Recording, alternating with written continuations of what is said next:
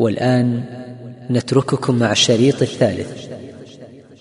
فهم من شدة الخوف لا يستطيع أن يلتفت لأنه يخشى في هذه الالتفاتة أن يؤتى من هنا. جامد في مكانه. جامد. شوف الإنسان إذا كان في غاية الخوف ويترقب من أي جهة يؤتى ماذا يصنع؟ يحرك العينين وبطريقة بطيئة. القرآن يصور بدقة حتى حركة العين للمنافق. تدور أعينهم. كالذي يغشى عليه من الموت. وهذا يدل على أن القضية كأنهم سلبوا الأرواح. يعني أن قواهم قد انتهت وخارت في غاية الهوان والضعف كالذي يغشى عليه من الموت. ينظرون إلى النبي صلى الله عليه وسلم ماذا سيصدر منه؟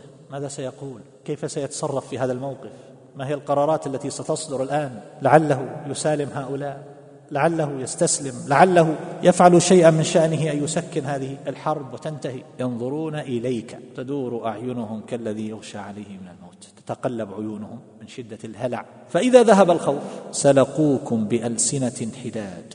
دجاج لها مناقير من حديد. سلقوكم السلق والصوت القوي الصياح يرفع صوته ما يتكلم بهدوء ويسمع. يرفع صوته ويخاصم. يقول ابن عاشور رفعوا أصواتهم بالملامة على التعرض لخطر العدو الشديد وعدم الانصياع إلى إشارتهم على المسلمين بمسالمة المشركين. يعني إذا ذهب الخوف بدأوا بالملامة والسلق ألسنة حداد.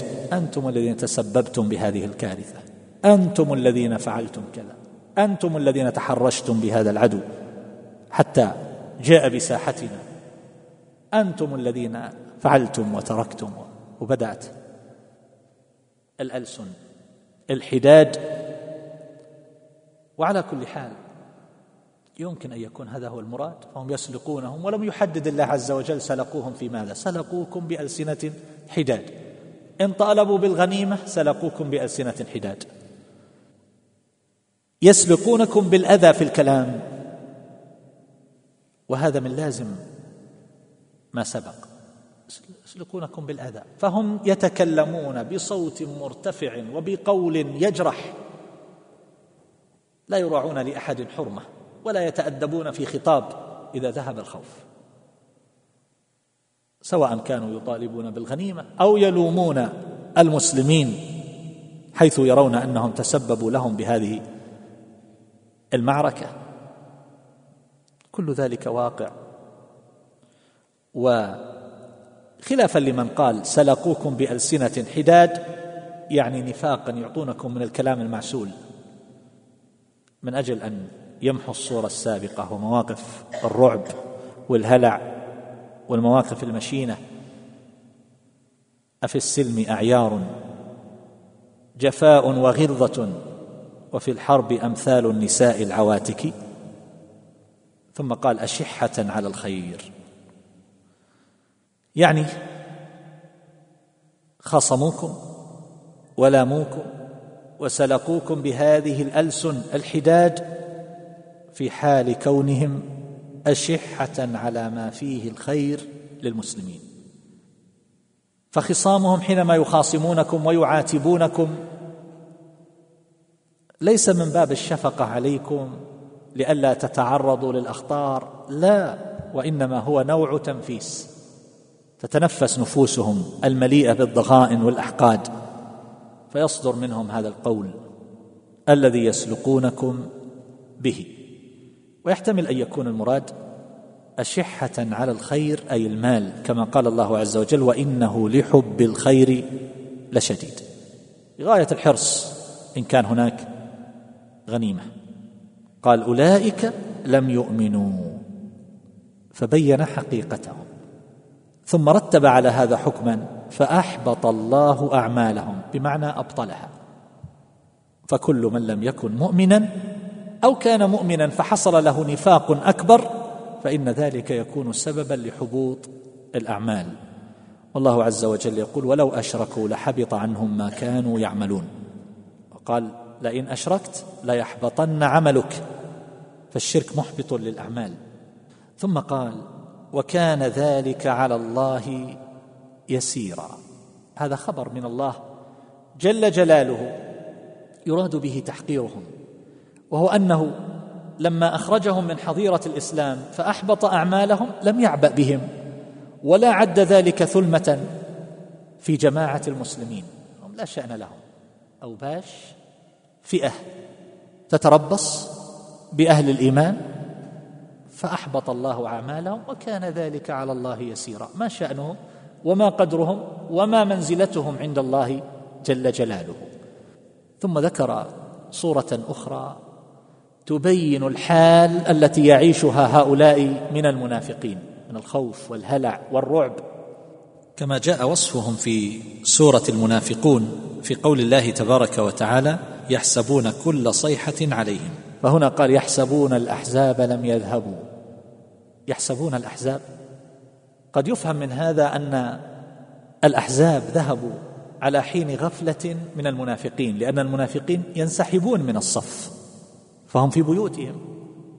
الأحزاب ذهبوا وولوا وجاءت الريح وزلزلت وشاهد ذلك أهل الإيمان يحسبون الأحزاب لم يذهبوا وهؤلاء لا زالوا على ظنهم أن الأحزاب مرابطون ومحاصرون للمدينة.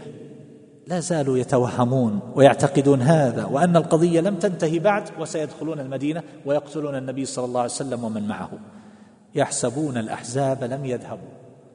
من أهل العلم من يقول يحسبون الأحزاب لم يذهبوا ولذلك كانوا سلقوكم بألسنة حداد. لا زالوا الألسن على أشدها. يظنون الأحزاب لا زالوا وسيدخلون المدينة ولن يكون هناك انتقام من هؤلاء المنافقين. فهم لا زالوا يلومون المسلمين أن تعرضوا لعدو كثير العدد. ويحتمل أن يكون هذا ولعله أقرب أن يكون ذلك استئنافا. فيه ذكر صفات أخرى لهؤلاء المنافقين فهو يعدد أوصافهم. وعلى كل حال بعضهم يقول إنهم كانوا يحسبون الأحزاب لم يذهبوا ولذلك كانوا يعتزون على المسلمين ويتطاولون عليهم لأن هؤلاء يعتزون بالأحزاب. وذلك أن الأحزاب حلفاء لقريضه وكان المنافقون أخلاء لليهود. فهم منتفشون متطاولون من أجل أن هناك ذراعا ستحميهم. وما علموا أن الأحزاب قد ذهبوا. الشاهد أن هؤلاء لا زالوا في غاية التوجس والخوف والهلع. لا زالوا يظنون أن الأحزاب باقون في حصار المدينة. ثم قال الله عز وجل وإن يأتي الأحزاب يعني في مرة أخرى في غزو آخر يودوا يعني يعني المنافقين يودوا لو أنهم بادون في الأعراب. يعني لا يحصل لهم هذه الورطة ولا تتكرر. داخل المدينة ويتوجسون في أي لحظة أن يدخلها الأحزاب وتدور أعينهم كالذي يغشى عليه من الموت. لا لا لا يكون بعيد أنهم بادون في الأعراب. بادون أي في البادية. أنهم مقيمون في البادية.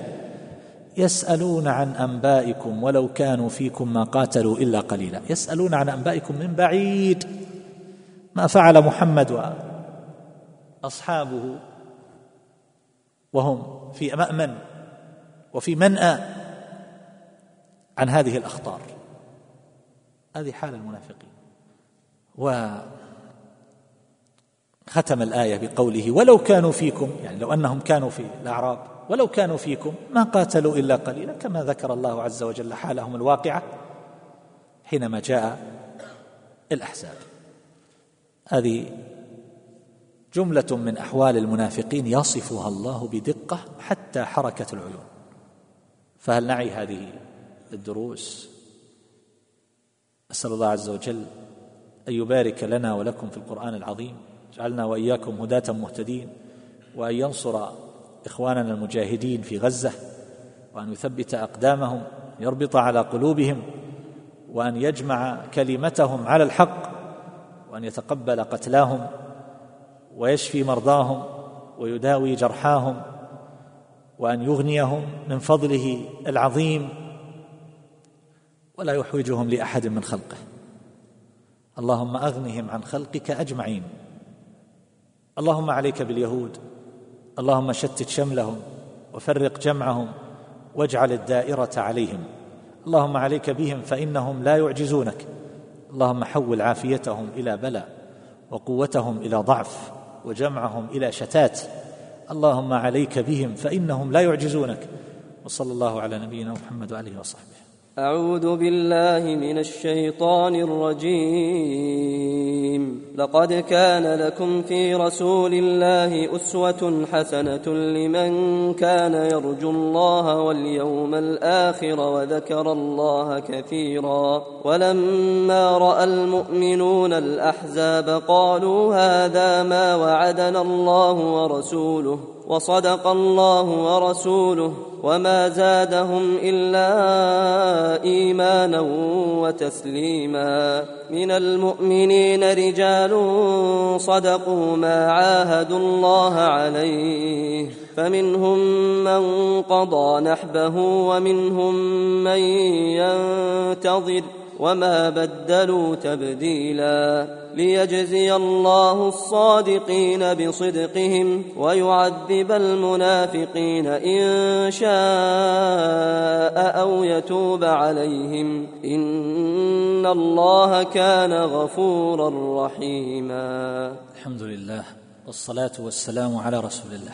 أما بعد أيها الأحبة فلا زال الحديث عن هذه الآيات من سورة الأحزاب. فالله تبارك وتعالى بعدما ذكر أحوال المنافقين ووبخهم وجه الخطاب إلى أهل الإيمان.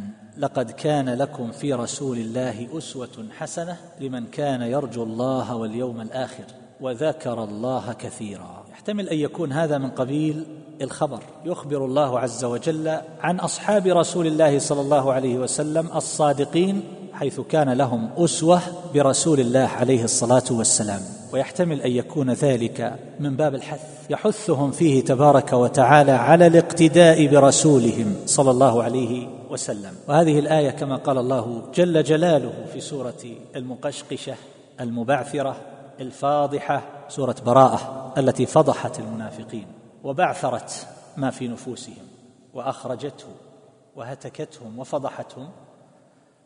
يقول الله تبارك وتعالى فيها عن المنافقين وقد تحدث فيها طويلا عنهم. رضوا بأن يكونوا مع الخوالف. وطبع على قلوبهم. فهم لا يفقهون. قلب إذا طبع عليه فهو يعيش في غيه وضلاله وباطله. لا يتجاوب مع ما تدعوه إليه ولا يشعر بما تشعر به. وتوجه له الآيات والنصوص و وكأنك تنفخ في رماد أو تصوت في واد. طبع على قلوبهم فهم لا يفقهون. فهو في عالمه. لا يشعر بشعور أهل الإيمان. رضوا بأن يكونوا مع الخوالف وطبع على قلوبهم فهم لا يفقهون. لكن الرسول والذين آمنوا معه جاهدوا بأموالهم وأنفسهم. جاهدوا بأموالهم وأنفسهم. فهنا يقول لقد كان لكم في رسول الله أسوة حسنة. في ماذا؟ الإسوة لغة وبها قرأ الجمهور لقد كان لكم في رسول الله إسوة حسنة. وفي قراءتنا التي نقرأ بها وهي قراءة عاصم لقد كان لكم في رسول الله أسوة حسنه أسوة. والأسوة اسم لما يؤتسى به أي يقتدى به. ويعمل مثل عمله. قل فلان قدوة. يعني أن الناس يقتدون به ينظرون إليه في مقاله وفعاله فيحتذون حذوه. وإنما تكون الأسوة والقدوة والاتباع بالكمل من الناس بالشخصيات الكاملة كاملة في إيمانها في شخصيتها في شجاعتها في صبرها في ثباتها في جهادها في دعوتها في إخلاصها لمبادئها كل هذه الأمور. هذا الذي يؤتسى به ويقتدى به وينظر إلى فعاله ويحذى. حذوه هنا جعل متعلق الائتساء. لقد كان لكم في رسول الله أسوة في رسول الله. جعل ذات النبي صلى الله عليه وسلم. ولم يذكر وصف خاص وذلك من أجل تحقيق العموم. ليؤتسى به صلى الله عليه وسلم في كل شيء أقواله وأفعاله وشجاعته وصبره وثباته وشخصيته وسمته وهديه ودله وكل هذه الأمور هو الشخصية الكاملة. فمن أراد الكمال فليقرب أكثر من رسول الله صلى الله عليه وسلم. الشباب الذين يقتدون أحيانا بفلان أو فلان من المهرجين أو من شياطين الإنس والجن في مشرق الأرض أو في مغربها هؤلاء أخطأوا الطريق. لأن أولئك الذين يقتدى بهم ممن لا يؤمن بالله واليوم الآخر لا يحملون قيما ولا كمالات فلا يستحقون أن يكون الواحد منهم قدوة. هو مجرد مهرج أو مغني. أو راقص. والفتاة لربما تقتدي بعارضة أزياء أو ممثلة أو مغنية أو غير ذلك. فتلبس لبسها وتظهر بمظهرها وتسرح شعرها على طريقتها. وما يزيدهم ذلك إلا نقصا. وهم يتوهمون أنهم يحصلون الكمالات. الاقتداء إنما يكون بالكمل من الناس ورسول الله صلى الله عليه وسلم أكمل شخصية. ولكن هذا الائتساء به عليه الصلاة والسلام. منه ما يكون واجبا ومنه ما يكون مستحبا ومنه ما لم يطلب من المكلفين أن يحاكوه به. لأنه من الأمور التي يسميها الأصوليون بالعادية يعني أمور العادات المحضة. لكن من فعل ذلك؟ فإنه يؤجر على قصد الاقتداء والاتساء والمحبة. مع ملاحظة الا يكون ذلك من قبيل مظاهر الشهرة إذا تغير الزمان. بمعنى هل يطلب من الإنسان الآن أن يلبس الإزار؟ أو العمامة أو الخاتم على خلاف في بعض هذه الأمثلة. هذه من أمور العادات. مع أن من أفعاله صلى الله عليه وسلم الجبلية ما يكون من قبيل الجبلي المحض. فابن عمر كان يقضي حاجته في المكان الذي قضى به النبي صلى الله عليه وسلم حاجته في الطريق في السفر. فهذا اتباع دقيق لكن الشارع لم يطلب ذلك. فمن فعله فإنه يؤجر على هذا. لكن ذلك لا يطلب ولهذا لم يفعله عامة الصحابة رضي الله تعالى عنهم. وهناك أشياء علم أن النبي صلى الله عليه وسلم كان يحبها يعجبه يحب القميص من الثياب. فالائتساء هنا له وجه. القميص وهذا الثوب الذي نلبسه. ومن الطعام كان يحب الدباء مثلا ويتتبعه. كان يحب صلى الله عليه وسلم الحلوى الحلو البارد. كان يحب الطيب صلى الله عليه وسلم. فمن أحب هذه الأشياء وتتبعها فهذا ليس كالأول. وأما الأمور التي فعلها صلى الله عليه وسلم على سبيل القربة فهذا هو المشروع الذي طولب المكلفون به إما على سبيل الوجوب وإما على سبيل الاستحباب. وهذه خلاصة لتفاصيل طويلة في كلام أهل العلم من الأصوليين. فهنا علق الائتساء بشخصه صلى الله عليه وسلم ليعم. ليكون الائتساء عاما. ما قال لقد كان لكم في رسول الله أسوة حسنة في ثباته مثلا. لا أطلق.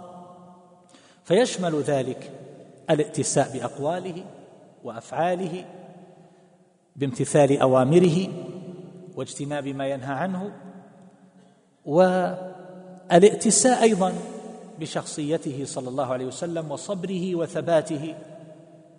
وشجاعته بل وجوعه كما نقل ذلك عن بعض السلف. فماذا كان يصنع صلى الله عليه وسلم في غزوة الخندق؟ كان يربط على بطنه الحجر.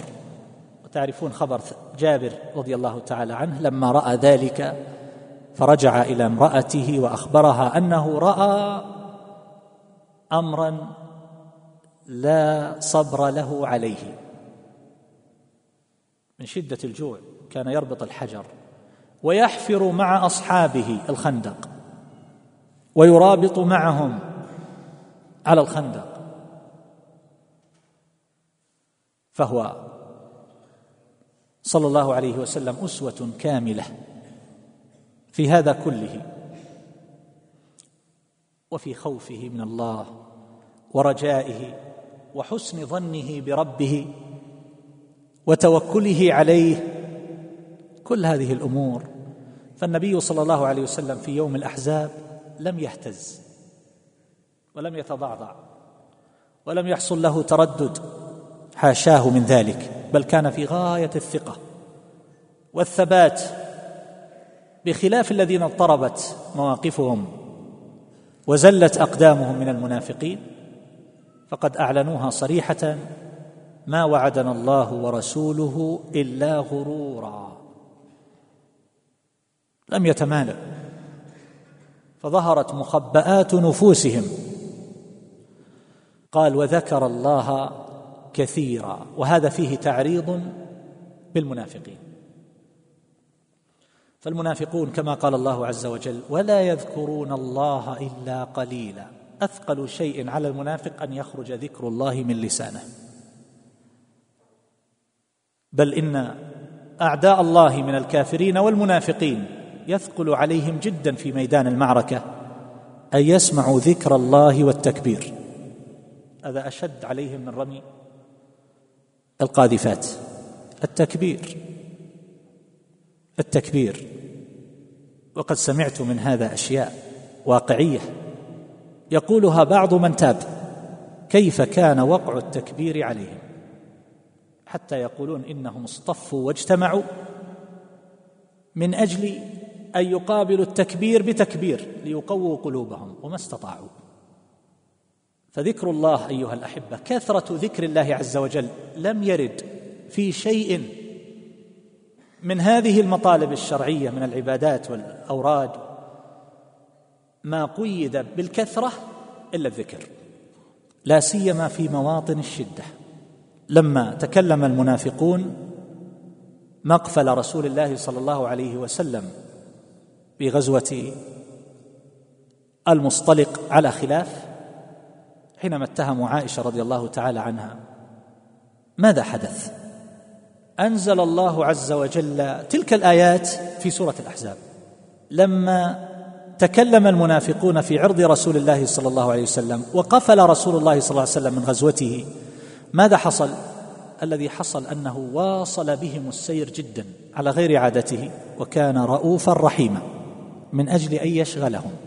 وفي سورة الأحزاب في قصة التبني كان النبي صلى الله عليه وسلم يتخوف من ألسنة المنافقين فسيتكلمون في عرضه ويقولون تزوج امرأة ولده وهو المتبنى يعني زيد بن حارثة. قال له زيد بن محمد. فلما أبطل الله التبني أمر رسوله صلى الله عليه وسلم أن يتزوج زينب بنت جحش رضي الله تعالى عنها. وكان زيد بن حارثة رضي الله عنه يشكو للنبي صلى الله عليه وسلم ما آل إليه الحال من سوء العشرة. ويريد أن يطلقها. وقد أوحى الله إلى نبيه صلى الله عليه وسلم بذلك وأنها ستطلق منه وأن النبي صلى الله عليه وسلم سيتزوج منها. فكان يقول له اتق الله وأمسك عليك زوجك. قال الله تعالى وإذ تقول للذي أنعم الله عليه وأنعمت عليه يعني بالعتق أمسك عليك زوجك واتق الله وتخفي في نفسك ما الله مبديه وتخشى الناس والله أحق أن تخشاه فلما قضى زيد منها وطرا زوجناكها لكي لا يكون على المؤمنين حرج فيه وفي هذه الآيات في هذا السياق أمر الله بكثرة الذكر. يا أيها الذين آمنوا اذكروا الله ذكرا كثيرا وسبحوه بكرة وأصيلا ليشغلهم هذا الذكر عن الخوض وعن الاشتغال بما يشتغل به المنافقون. فالمقصود أن كثرة الذكر لا سيما في أوقات الشدة مطلب من المطالب الشرعية وهو من أعظم أسباب الثبات والشدة لا تقتصر على الحرب بل أولئك الذين يعانون من الضيق ويجدون وحشة في صدورهم. وألما أقول جربوا هذا. أكثروا من ذكر الله على ألسنتكم وليكن بذلك بصوت تسمعه أذنك فستجد للحياة طعما آخر. سيتغير كل شيء. جربوا هذا. أكثر من ذكر الله. واسأل نفسك كم مرة تذكر الله عز وجل في اليوم والليلة؟ أحيانا تكون الإجابة محرجة. فينبغي على المؤمن أن يكثر من ذكر الله. فهنا الذين لهم في رسول الله صلى الله عليه وسلم أسوة حسنة هم أولئك الذين يرجون الله يرجون ثوابه.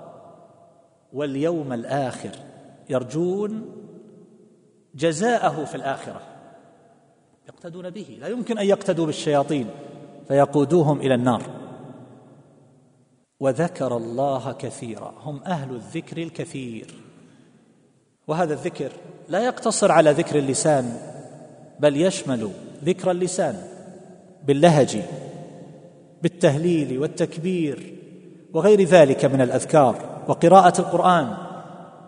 ويشمل أيضا ذكر القلب. فيعمر هذا القلب بمحبة الله وخشيته والإنابة إليه وتعظيمه والتوكل عليه فيكون القلب ذاكرا شاكرا مقبلا على الله عز وجل معظما له. فيتعاظم المعبود جل جلاله في قلبه فيرى الخلق لا شيء مثل الذر فلا يخافهم ولا يرهبهم. وكذلك أيضا يشمل ذكره باللسان بالجوارح. فذكره تبارك وتعالى بالجوارح بالصلاة بالركوع والسجود وحركة الجوارح في طاعة المعبود جل جلاله. كل هذا من الذكر. وذكر الله كثيرا. كثرة التعبد لله عز وجل سبب لارتياض النفس وطمأنينة القلب والثبات في مواطن الشدة. إذا كان للناس صلة بالله عز وجل فلا بأس عليهم. ولذلك نحن نجد شيئا من الطمأنينة كثير والراحة فيما يجري لإخواننا الآن في غزة من جهة ما نسمع منهم في المقابلات اللي تجرى مع الصغار والكبار. يذكرون الله ويثنون عليه ويحمدونه وهم في غاية الرضا عن الله عز وجل فهذا خير عظيم جدا. لما غزا الصرب بلاد بوسنة ماذا كانت الحال؟ نحن كنا نعرف الحال هناك من خلال طلابنا الذين كانوا في الجامعة الإسلامية. الناس هناك في أغلبهم لا يعرفون من الإسلام إلا اسمه فقط. اسم. ينتسبون للإسلام فقط لا يعرفون شيئا. فاستحر فيهم القتل والتشريد وتسلط عليهم الصرب بما لا يمكن وصفه. وشاهدتم ما جرى لهم. يجمعون بالآلاف تنقلهم الحافلات في مكان واحد ثم يذبحون. ومن ادعى أنه نصراني كشف عن عورته. الرجال يبكون ويتوسلون والشباب كل من كشف عن عورته وجد أنه مختون قتل. مجازر جماعية. كنا نتحسر أن هؤلاء يذبحون ويقتلون ولا يدرون لماذا يقتلون. لا يعرفون من الإسلام إلا اسمه. ولما غزا الروس الشيشان كانت كذلك في أول الأمر. كانت كذلك. ما يعرفون. كانوا أجهل تلك الجمهوريات. بالإسلام. فدمرت بلادهم. وتحولت تلك البلاد العاصمة كروزني إلى مدينة للأشباح. وهم مساكين. لا يعرفون لماذا يذبحون. ثم تغيرت الحال بعد ذلك. الذي يجري الآن في غزة يختلف تماما عن هذا. يختلف. ناس يعرفون. ورايتهم واضحة. لا غبش فيها. الشعار المرفوع لا إله إلا الله. الله أكبر. فقوم يرفعون هذا الشعار ويثبتون ويصبرون. وينتظرون ما عند الله؟ إن صبروا وثبتوا وصدقوا مع الله عز وجل. لا بد أن ينتصروا. لكن النصر صبر ساعة. سئل عنترة. ابن شداد وهو من الفرسان الأبطال كيف تنتصر على خصومك في أرض المعركة؟ فقال أصبر. يعني يقدر أن الخصم سينهزم الآن. يقول أنا أصبر قليلا. حتى يتمكن منه. وهكذا أيها الأحبة. الصبر. وفي قصة بني إسرائيل التي ذكرها الله عز وجل في سورة البقرة ألم تر إلى الملأ من بني إسرائيل من بعد موسى إذ قالوا لنبي لهم انظر كيف تساقطوا مرة بعد مرة. في أول مرة حينما كتب الله عليهم القتال. المرة الثانية حينما أخبروا أن الملك هو طالوت. المرة الثالثة في الشرب من النهر. المرة الرابعة عند المواجهة. لا طاقة لنا اليوم بجالوت وجنوده. هذه المرة الرابعة اللي يتساقطون فيها. كل مرة يتساقط عدد. هذا العدد الذي يتساقط غير مأسوف عليه. قد ينظر الإنسان في ظاهر الأمر لأول وهلة يقول خسارة. ما يبقى إلا الحفنة قليلة. هؤلاء القلة هم الأصفياء هم الخلاصة هم الذين ينتصرون في نهاية الطريق. فقال الله عز وجل فهزموهم بإذن الله. وقتل داود جالوت. في غزوة بدر ما خرجوا لقتال ثلاثمائة وبضعة عشر رجلا. وانظر هذا الانتصار التاريخي الذي حصل له. قال الله عز وجل ولو تواعدتم لاختلفتم في الميعاد ولكن ليقضي الله امرا كان مفعولا. وقال ليهلك من هلك عن بينة ويحيى من حي عن بينة. فالله يدبر. عباده المؤمنين الذين يتمسكون بحبله المتين ويخلصون له والأمثلة على هذا كثيرة والعاقبة للمتقين حتى إذا استيأس الرسل وظنوا أنهم قد كذبوا جاءهم نصرنا ولا مبدل لكلمات الله ولقد جاءك من نبأ المرسلين فهؤلاء ينصرهم الله عز وجل في نهاية المطاف. فيحتاج المؤمن أن يعرف هذه الحقائق والمعاني. ثم بعد ذلك ذكر موقف أهل الإيمان. مضى موقف المنافقين ولما رأى المنافقون الأحزاب ماذا قالوا؟ وإذ يقول المنافقون والذين في قلوبهم مرض ما وعدنا الله ورسوله إلا غرورا. أما أهل الإيمان فالله يقول ولما رأى المؤمنون الأحزاب قالوا هذا ما وعدنا الله ورسوله وصدق الله ورسوله وما زادهم إلا إيمانا وتسليما. يا ترى ما الذي رأوه حتى قالوا هذه المقالة؟ وماذا قصدوا بقولهم؟ هذا ما وعدنا الله ورسوله. ماذا رأوا؟ ماذا شاهدوا؟ ولما رأى المؤمنون الأحزاب الأحزاب يحاصرونهم. جيوش كثيرة لا قبل لهم به. أكثر من عشرة آلاف. والمسلمون يقربون من ثلاثة آلاف. لا يوجد تناسب في العدد. فقالوا هذا ما وعدنا الله ورسوله. ما الذي وعدهم الله ورسوله؟ في سورة البقرة. وقد نزلت قبل هذه الآية. نزلت بعد مهاجر النبي صلى الله عليه وسلم إلى المدينة. يقول الله فيها أم حسبتم أن تدخلوا الجنة ولما يأتكم مثل الذين خلوا من قبلكم مستهم البأساء والضراء وزلزلوا. حتى يقول الرسول والذين آمنوا معه متى نصر الله؟ ألا إن نصر الله قريب. ويقول في آل عمران في ثنايا الحديث عن غزوة أحد أم حسبتم أن تدخلوا الجنة؟ ولما يعلم الله الذين جاهدوا منكم ويعلم الصابرين ولقد كنتم تمنون الموت من قبل أن تلقوه فقد رأيتموه وأنتم تنظرون. ثم يبين لهم أن لا يتعلقوا بالذوات والأشخاص ولو كان أعظم الذوات من المخلوقين.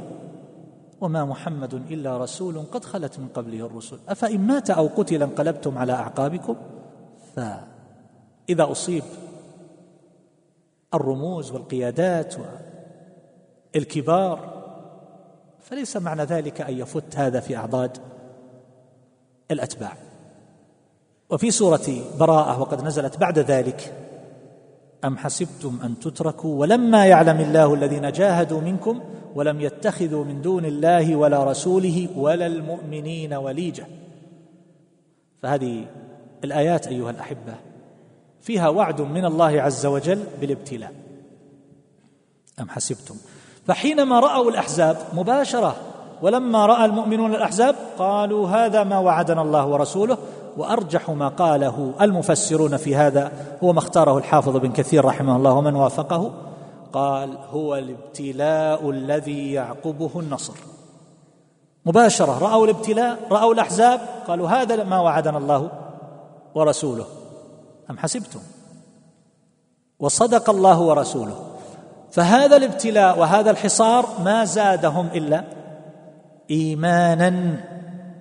ايمانا بالله عز وجل. وعدهم بهذا. فهم يرون ما وعد الله به يتحقق. ووعدهم بالنصر والتمكين الذي يكون بعد الابتلاء. فقالوا هذا ما وعدنا الله ورسوله. وصدق الله ورسوله وما زادهم إلا إيمانا وتسليما. تسليما بماذا؟ تسليم هو الانقياد والطاعة. يقول ابن عاشور رحمه الله صاحب التحرير والتنوير يقول ومن التسليم هنا تسليم أنفسهم لملاقاة عدو شديد دون أن يتطلبوا الإلقاء بأيديهم إلى العدو وأن يصالحوه بأموالهم. هذا من التسليم. اثبتوا اصبروا. حتى يحكم الله عز وجل بينكم وبين عدوكم. وأصحاب السير يذكرون الواقعة المشهورة. لما اشتد البلاء على المسلمين استشار النبي صلى الله عليه وسلم السعدين سعد بن معاذ وسعد بن عبادة رضي الله عنهما. في أن يعطي ثلث ثمار المدينة تلك السنة عيينة بن حصن والحارث بن عوف وهما قائد غطفان. على أن يرجعوا على المدينة. يعني أراد النبي صلى الله عليه وسلم أن يكسر هذا التحالف. فقال يا رسول الله أهو أمر تحبه فنصنعه؟ أم شيء أمرك الله به لا بد لنا من العمل به؟ أم شيء تصنعه لنا؟ فقال بل شيء أصنعه لكم. والله ما أصنع ذلك إلا لأني رأيت العرب قد رمتكم عن قوس واحدة وكالبوكم من كل جانب فأردت أن أكسر عنكم من شوكتهم إلى أمر ما. فقال سعد بن معاذ رضي الله عنه يا رسول الله قد كنا نحن وهؤلاء على الشرك على الشرك بالله ولا نعبد الله ولا نعرفه وهم لا يطمعون أن يأكلوا منها ثمرة واحدة إلا قرا أو بيعا ضيافة أو بالبيع. أفحين أكرمنا الله بالإسلام وهدانا إليه وأعزنا بك وبه نعطيهم أموالنا؟ ما لنا بهذا من حاجة. والله لا نعطيهم إلا السيف حتى يحكم الله بيننا وبينهم. قال رسول الله صلى الله عليه وسلم فأنت وذاك. وهنا زادهم إيمانا وتسليما. ومن التسليم الرضا بما يأمر به رسول الله صلى الله عليه وسلم. والله عز وجل يقول فلا وربك لا يؤمنون حتى يحكموك فيما شجر بينهم. ثم لا يجدوا في أنفسهم حرجا مما قضيت ويسلموا تسليما. فأهل الإيمان يسلمون وينقادون لأمر الله وأمر رسوله صلى الله عليه وسلم. ولكن أقول هذه الآية ينبغي أن يستحضرها الإنسان دائما. كلما مرت عليه شدة تذكر قول الله عز وجل ولما رأى المؤمنون الأحزاب قالوا هذا ما وعدنا الله ورسوله وصدق الله ورسوله. إذا وقع به مرض مخوف أو ابتلي بماله أو ابتلي بولده أو غير ذلك دائما يتذكر هذا المعنى أن الله وعد بالابتلاء الذي يعقبه التمكين. فلا ينكسر إذا ابتلي ولا يتضعضع ولا يتزلزل ولا يسوء ظنه بربه جل جلاله. فالله لطيف بعباده. وهو ولي المؤمنين. وما ساق إليه الابتلاء ليكسره. وإنما ساق إليه الابتلاء ليرفعه وليمحصه. فيخرج من هذا الابتلاء خالصا نظيفا زكيا.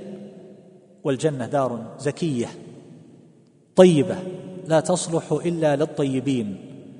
فيسلط عليهم. هذا الكير في الدنيا كير الابتلاء. فيمحصهم وينقيهم وينظف قلوبهم ونفوسهم ويهذبهم. فإذا جاءوا إلى الجنة وإذا هم في حال من الزكاء والصفاء والطيب ليدخلوا دار الطيبين. نسأل الله عز وجل أن يجعلنا وإياكم منها. وصلى الله على نبينا محمد وآله وصحبه. أعوذ بالله من الشيطان الرجيم. من المؤمنين رجال صدقوا ما عاهدوا الله عليه. فمنهم من قضى نحبه ومنهم من ينتظر. وما بدلوا تبديلا. ليجزي الله الصادقين بصدقهم. ويعذب المنافقين إن شاء أو يتوب عليهم. إن الله كان غفورا رحيما. ورد الله الذين كفروا بغيظهم لم ينالوا خيرا. وكفى الله المؤمنين القتال. وكان الله قويا عزيزا. وأنزل الذين ظاهروهم من أهل الكتاب من صياصيهم وقذف في قلوبهم الرعب. فريقا تقتلون وتأسرون فريقا. وأورثكم أرضهم وديارهم وأموالهم وأرضا لم تطئوها. وكان الله على كل شيء قديرا. الحمد لله والصلاة والسلام على رسول الله. أما بعد قوله تبارك وتعالى من المؤمنين رجال صدقوا ما عاهدوا الله عليه فمنهم من قضى نحبه ومنهم من ينتظر وما بدلوا تبديلا. هذا تعقيب يذكر الله عز وجل به أهل الإيمان من الصادقين الثابتين الذين يفون بعهد الله جل جلاله.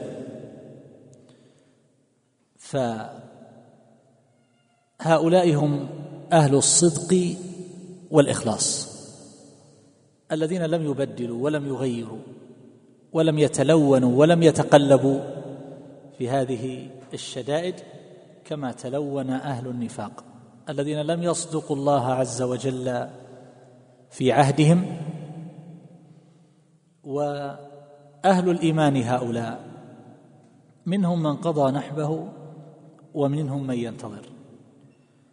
فبعض هؤلاء لا زالوا على قيد الحياة إما أن هؤلاء لم يقدر لهم. لقاء العدو. كأولئك الذين عاهدوا الله عز وجل قبل وقعة الأحزاب ولم يكن لقاء. أو يكون هؤلاء ممن لم تكتب لهم الشهادة. ولكنهم على الصدق والوفاء. وطائفة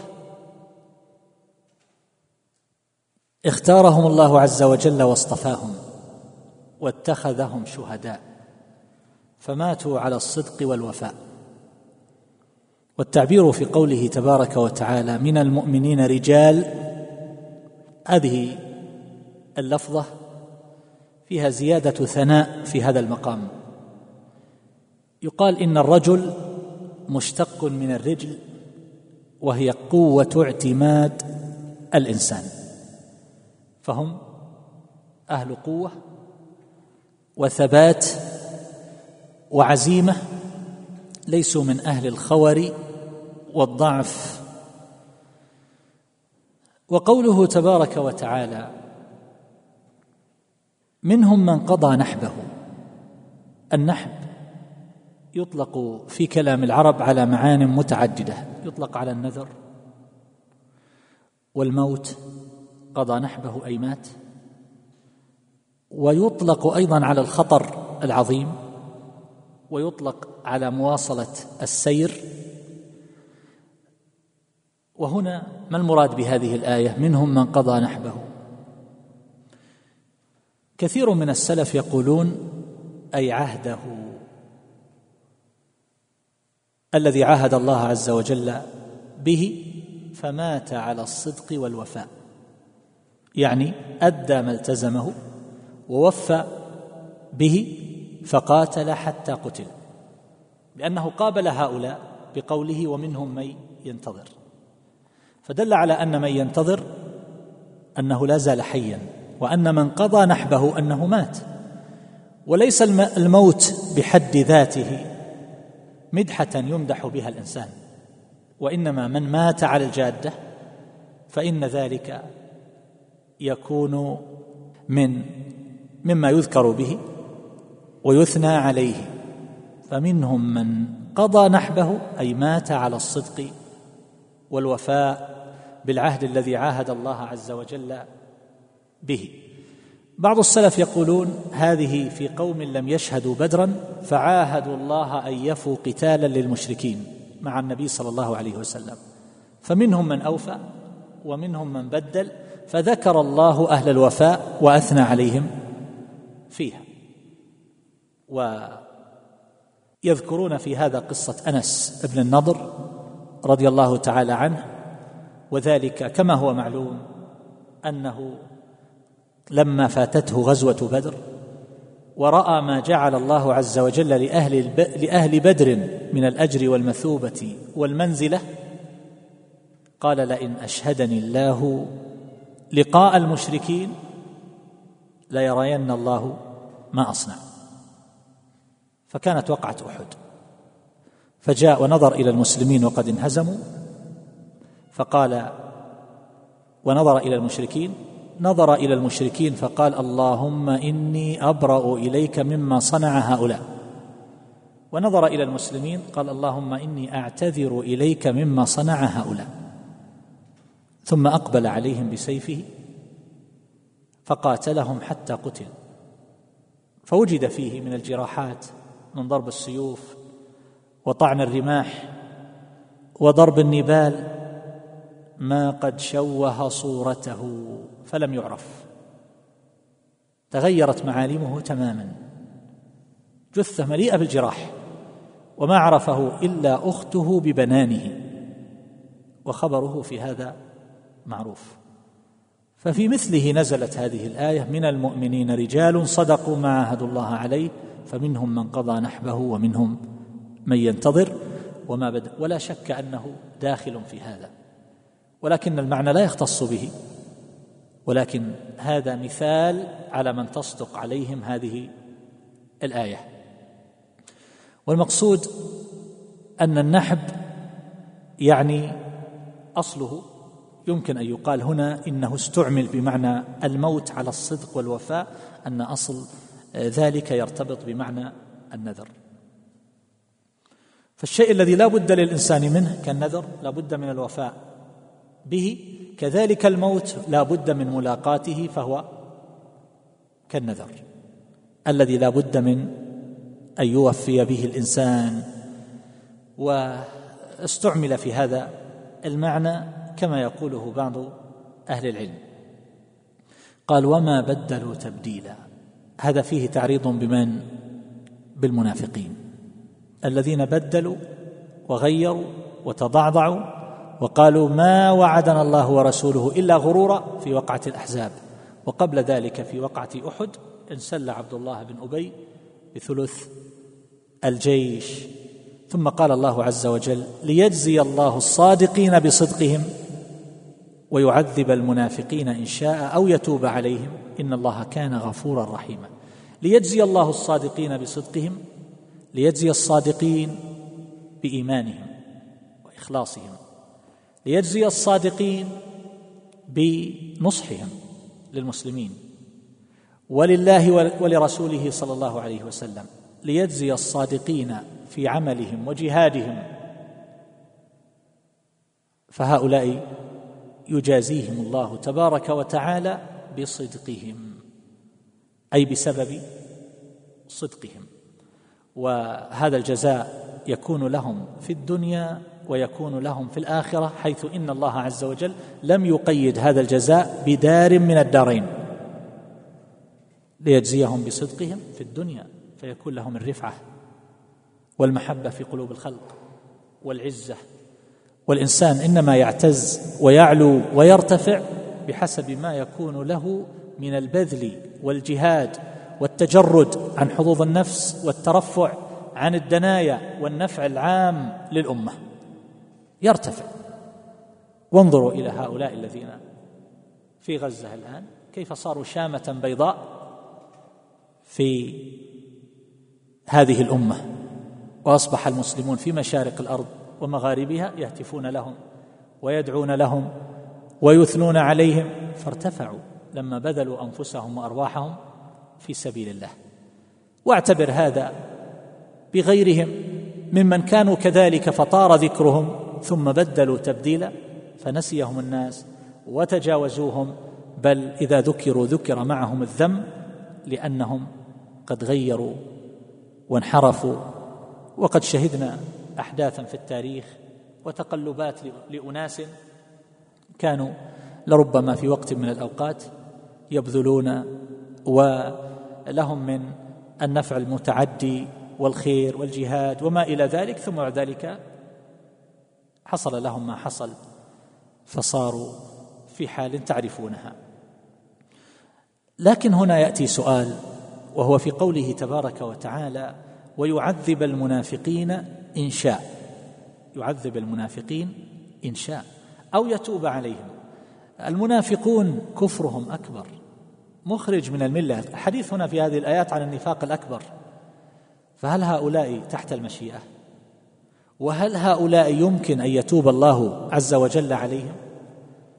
من أهل العلم ككبير المفسرين ابن جرير رحمه الله من يقول بأن المقصود أو يتوب عليهم بمعنى أنه يوفقهم للتوبة ويقبل ذلك منهم. فالقلوب بين أصبعين من أصابع الرحمن. ومن أهل العلم من يقول هذا فيه تنبيه لهم بسعة رحمة الله عز وجل ليجعل لهم خط الرجعة. لعلهم أن ينيبوا. ولا تنغلق الأبواب في وجوههم فإن الله عز وجل رحمته واسعة وسعت كل شيء. كما قال الله عز وجل في أولئك الذين نسبوا له الصاحبه والولد قال أفلا يتوبون إلى الله ويستغفرونه والله غفور رحيم. وقال في أولئك الذين أحرقوا المؤمنين بالنار في قصة الأخدود قال إن الذين فتنوا المؤمنين والمؤمنات ثم لم يتوبوا يعني أحرقوهم بالنار والفتن يأتي بمعنى الإحراق بالنار. ثم لم يتوبوا ثم لم يتوبوا فقيده بالتوبة. فمع كبير جرمهم إلا أن الله عز وجل قد فتح لهم هذا الباب فلا يتعاظمه شيء سبحانه وتعالى. آه، إن الله كان غفورا رحيما. أي لمن تاب وأناب ورجع إليه وإن كان قد أساء قبل ذلك. ثم قال الله عز وجل وقد تاب على على كل حال تاب بعض المنافقين. كما هو معلوم في أخبارهم وفي تراجم الصحابة رضي الله تعالى عنهم وأرضاهم.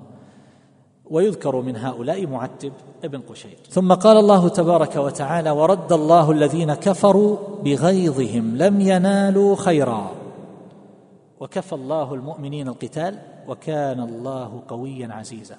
وهذه الآية جاءت في هذه الليلة في غاية المناسبة. ورد الله الذين كفروا بغيظهم لم ينالوا خيرا. سمعتم عن هؤلاء اليهود في آخر الليلة الماضية أنهم قد أعلنوا وقف لإطلاق النار. وهم بذلك يريدون أن يظهروا أمام العالم أنهم قد انتصروا وأنهم آه، هم يعلمون أن الوقت ليس في صالحهم. وانها وأن سمعتهم قد مرغت بالتراب وأن الأمة قد طارت بهؤلاء فما عاد هؤلاء فصيل من هذه الفصائل في فلسطين وإنما صاروا صارت الأمة كلها حماس. وصار الناس يهتفون لهم في كل مكان وأيقظوا روح العزة في الأمة وأحيوا فيها معاني الجهاد في سبيل الله عز وجل بعد أن عمل الأعداء سنوات وبذلوا الأموال الطائلة من أجل قتل هذه المعاني في الأمة وإظهار هذه الأمة على أنها آه، أمة ضعيفة أمة ذات خور تستجدي أعداءها وتتملق إليهم وتغير حقائق الدين ويبدل كلام الله عز وجل ويلبس كثير من معانيه. جاءت هذه القضية لتنسف هذه الجهود وهذا يدل على أن هذا الدين يتجدد وأن هذا الدين قد شب عن الطوق منذ عهد بعيد وأنه لا يمكن لأحد أن يطمس معالمه وأن الخاسر هو الذي يتخلف عن ركابه فقط. أما هذا الدين فهو يتجدد حينا بعد حين. كلما بذل أعداؤه ما في وسعهم وأنفقوا أموالهم من أجل تشويه صورته وتغيير حقائقه جاءت ريح عاصف كهذه فأطارت بذلك جميعا ونسفته.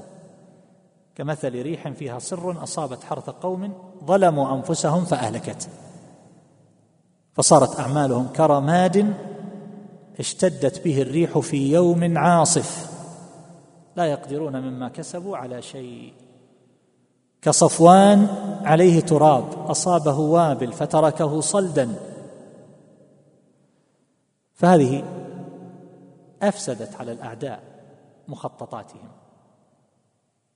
ورأوا أن الوقت ليس في صالحهم. فتوقفوا. دون أن يحققوا شيئا مما بذلوا الكثير من أجله وتبينت حقيقة تلك الأسطورة الكاذبة من قوتهم التي زعموا أنها لا تقهر ولا تغلب. لم يستطيعوا أن يتقدموا ولم يستطيعوا المواجهة لم يبق عليهم إلا أن يدخلوا في حروب عصابات في داخل الأحياء وهم لا يستطيعون هذا. لا يستطيعون المواجهة لأن الله يقول لا يقاتلونكم جميعا إلا في قرى محصنة أو من وراء جدر. لا يستطيعون هذا. هل رأيتم في التاريخ قط حرب مواجهة حصلت بين المسلمين وبين اليهود؟ ابدا. ولذلك سيأتي في قوله تبارك وتعالى وأنزل الذين ظاهروهم من أهل الكتاب من صياصيهم وقذف في قلوبهم الرعب.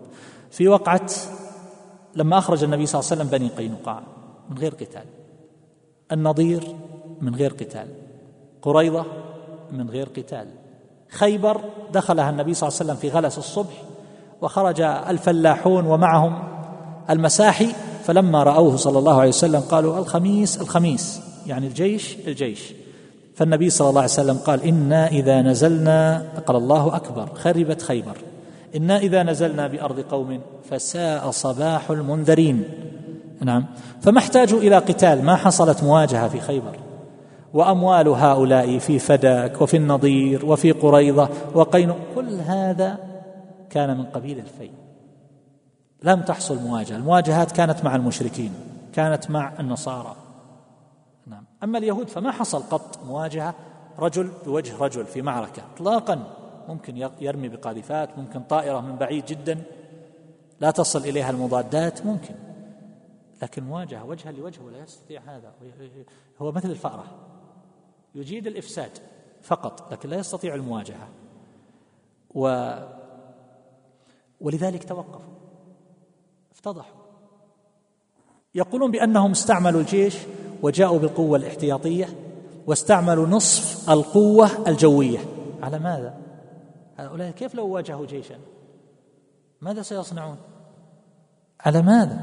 على ناس عزل جاءوا بهذا كله ففي غاية الهلع في غاية الهلع والحمد لله الذي فضحهم وهتكهم وكشف أستارهم وعوارهم وبين ضعفهم وهزيمتهم فالله عز وجل يقول ورد الله الذين كفروا بغيظهم لم ينالوا خيرا. لم يتحقق شيء من هذه الأهداف التي جاءوا من أجلها. جاءوا من أجل استئصال النبي صلى الله عليه وسلم استئصال المسلمين احتلال المدينة. ما حصل شيء من هذا. بقي النبي صلى الله عليه وسلم بقي أصحابه. نعم قد يقتل بعض الرموز. أصاب سعد ابن معاذ رضي الله تعالى عنه سهم غرب في أكحله. فنزف وداواه النبي صلى الله عليه وسلم ثم بعد ذلك انفجر جرحه فالشاهد ليتخذ منكم شهداء مع أنه اهتز له عرش الرحمن وحزن المسلمون لفقده لكن الله تبارك وتعالى أراد أن يكرمه بهذا وأن يرفعه. فلا إشكال في هذا ولا تنكسر القلوب. بسببه. فهنا لاحظ في هذه الآية أنه عبر عن الأحزاب بالذين كفروا. ورد الله الذين كفروا بغيظهم. ما قال ورد الله الأحزاب بغيظهم؟ للإيماء إلى أن كفرهم هو سبب خيبتهم التي وقعت لهم.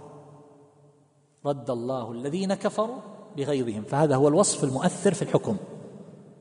ما الذي خيب آمالهم وأوقعهم في هذه الحال؟ هو ذلك الكفر الذي أركسهم الله عز وجل به. والغيظ هو الحنق والغضب. لم ينالوا خيرا لم يحصل لهم مطلوب ولم يحصل لهم تشفي من أهل الإيمان. ولم يقتل النبي صلى الله عليه وسلم ولم يقتل أصحابه ولم يحتلوا المدينة.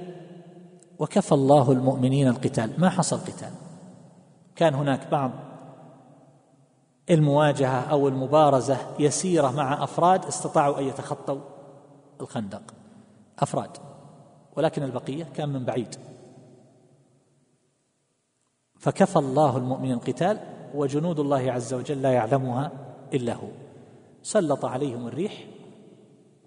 وهي كما سبق ريح الصبا وهي التي تهب من المشرق. يقول النبي صلى الله عليه وسلم نصرت بالصبا وأهلكت عاد بالدبور. فحيث كان المسلمون بهذه المثابة من الضعف والفقر والحاجة والقلة سلط الله عز وجل على الكفار من جنوده التي لا يعلمها إلا هو فهبت الريح. والملائكة زلزلت هؤلاء فقذف الله في قلوبهم الرعب. فانكفأت قدورهم. وجالت خيلهم. وتفلتت دوابهم. وانقلعت خيامهم. وانطفأت نيرانهم. وحملت الرياح التراب فألقته في وجوههم وعيونهم فهزمهم الله عز وجل. وكان الله قويا عزيزا. وهذا التعقيب والتذييل بهذين الاسمين هو في غاية المناسبة. لأن هزيمة هؤلاء الأحزاب ورد هؤلاء الذين كفروا بغيظهم إنما يكون للقوي العزيز. فالقوي هو الذي يقهرهم ويدحرهم ويهزمهم ويكسرهم ولا يتعاظمه شيء.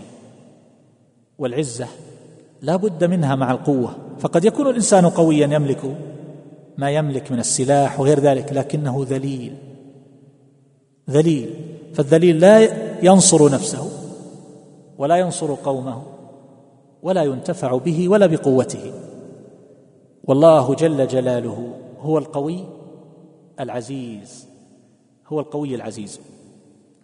ومن أراد العزة فقد أخبر الله عز وجل أن العزة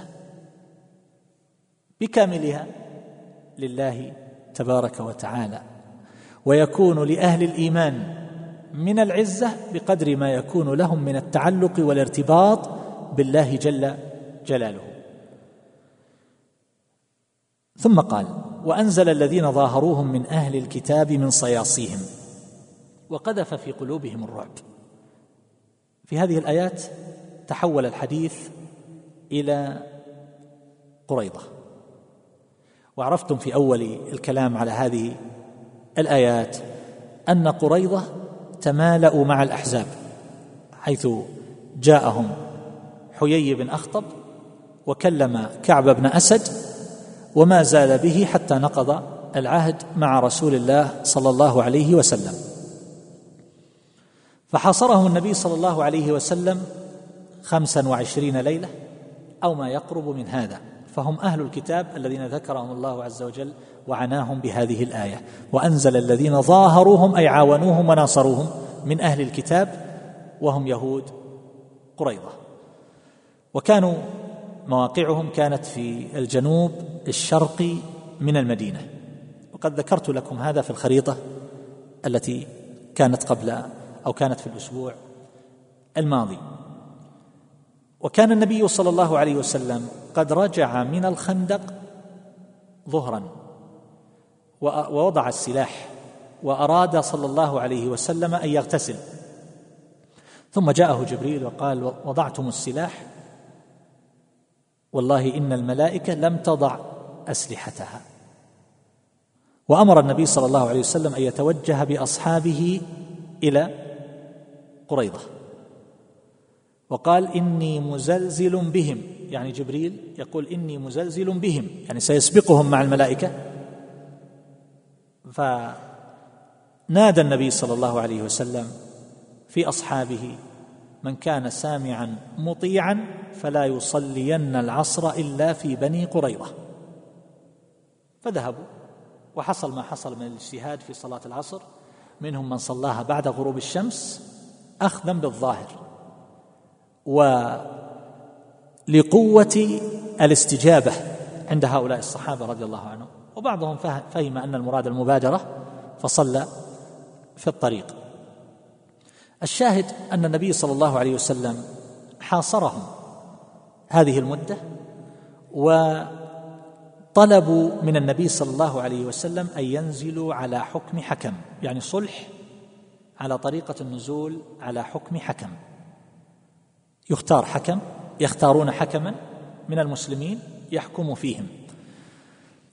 لأن قريضه قد رأوا ما حصل لبني النضير وذلك أن بني النضير أجلاهم النبي صلى الله عليه وسلم وشفع لهم عبد الله بن أبي بن سلول. وعبد الله بن أبي بن سلول من الخزرج. وكان النضير حلفاء الخزرج. وقريضة حلفاء الأوس في الجاهلية. فأبى النبي صلى الله عليه وسلم ذلك. فما زالوا به. وبعد مداولات قبلوا النزول على حكم سعد بن معاذ رضي الله عنه وهو سيد الأوس حلفائهم في الجاهلية. حلفائهم في الجاهلية. وظنوا أنه سيحسن إليهم. وكان جريحا في خيمة في مسجد رسول الله صلى الله عليه وسلم. وكان قد قال اللهم لا لا تمتني حتى تقر عيني في بني قريظة. وقال اللهم إن كان قد بقي من قتال المشركين شيء فأبقني له. وإلا فاجعلها شهادة أو كما قال رضي الله تعالى عنه. ومعلوم أنه بعد غزوة خيبر قال النبي صلى الله عليه وسلم اليوم نغزوهم ولا يغزوننا. وكان بعد ذلك فتح مكة بعد صلح الحديبية الذي وقع. آه، حصل الفتح بعد ذلك. الشاهد أنهم نزلوا على حكم سعد بن معاذ فجيء به رضي الله تعالى عنه على حمار وهو جريح وأصحابه من الأوس يطوفون بحماره ويقولون الله الله في حلفائك. كان بينهم منافسات في المكارم والبذل والمروءات وما أشبه ذلك. فيرون أن الخزرج قد أحسنوا إلى حلفائهم فالآن الأوس يريدون أن يفعلوا فعلا كفعل الخزرج فجعلوا يطوفون به وهو لا يتكلم. فلما أكثروا عليه قال رضي الله تعالى عنه الآن أو لقد آن لسعد ألا تأخذه في الله لومة لائم.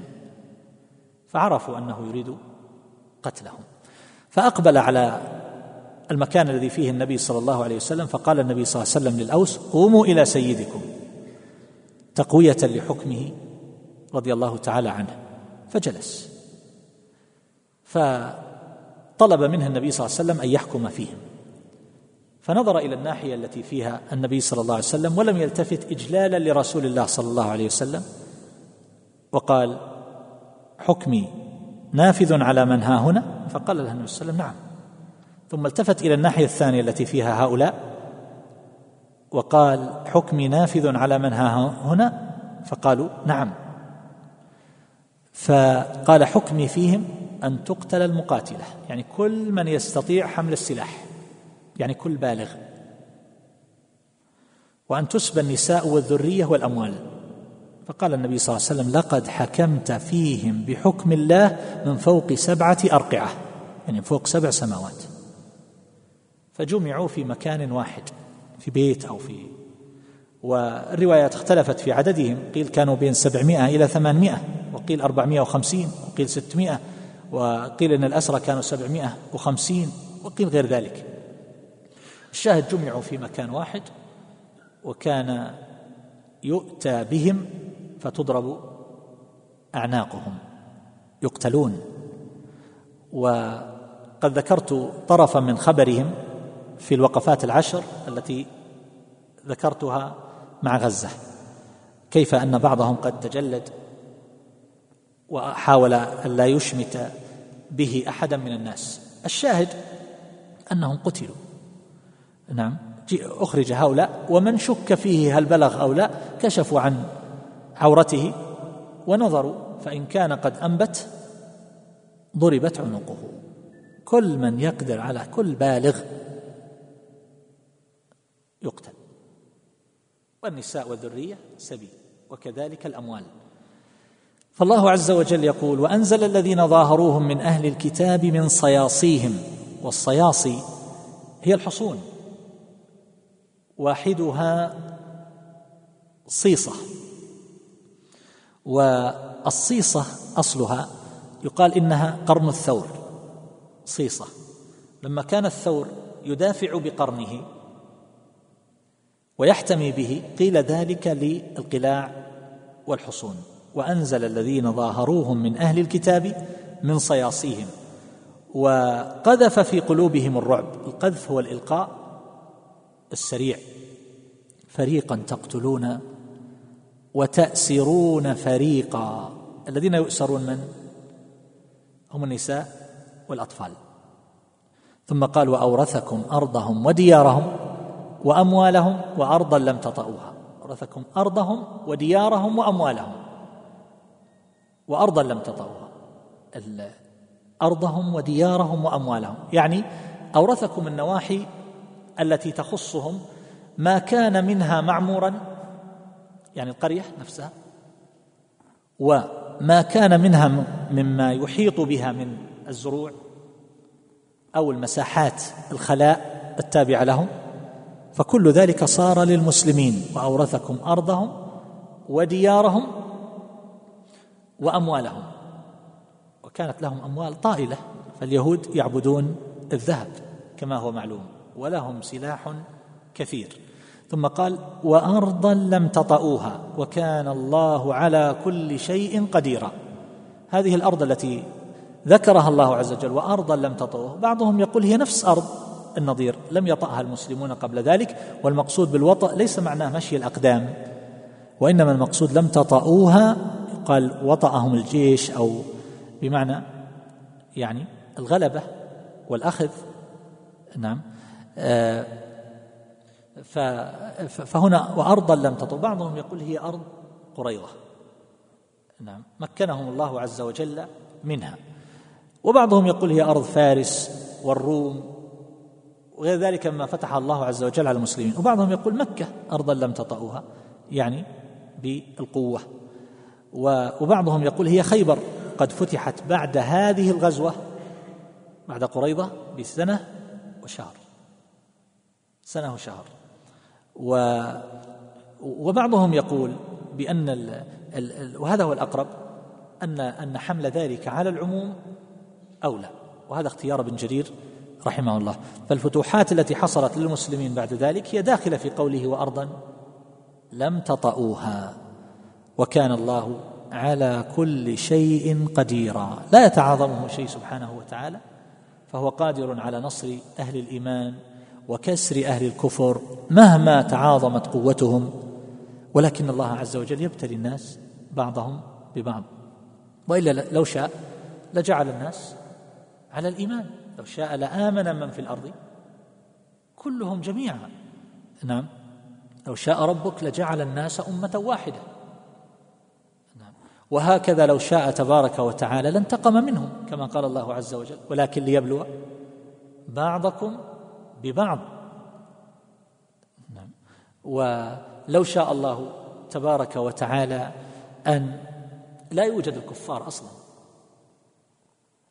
لما وجدوا. فالله جل جلاله شاء ذلك جميعا من أجل أن يحصل التمحيص والابتلاء وتتميز الصفوف ويسلك طريق السعادة من شاء الله عز وجل واجتبى ويسلك طريق الشقاوة من أذله الله عز وجل واخزاه وأركسه. هذا نهاية الكلام على هذه الآيات من سورة الأحزاب. ومن الغد إن شاء الله سأتحدث عن الآيات التي في سورة الحشر. اللهم انصر إخواننا المجاهدين والمستضعفين في فلسطين. اللهم انصرهم نصرا مؤزرا. اللهم ثبت أقدامهم واربط على قلوبهم. اللهم اجمع شملهم ووحد كلمتهم على الحق. اللهم ثبتهم. اللهم أنزل عليهم نصرك وألطافك وفضلك. اللهم أغنهم عن خلقك أجمعين. اللهم لا تكلهم إلى أحد من خلقك طرفة عين ولا أقل من ذلك. اللهم الطف بهم. اللهم الطف بهم. اللهم عليك باليهود. اللهم اهزمهم. واكسرهم. اللهم شتت شملهم. وفرق جمعهم. واجعل الدائرة عليهم. وصلى الله على نبينا محمد وآله وصحبه.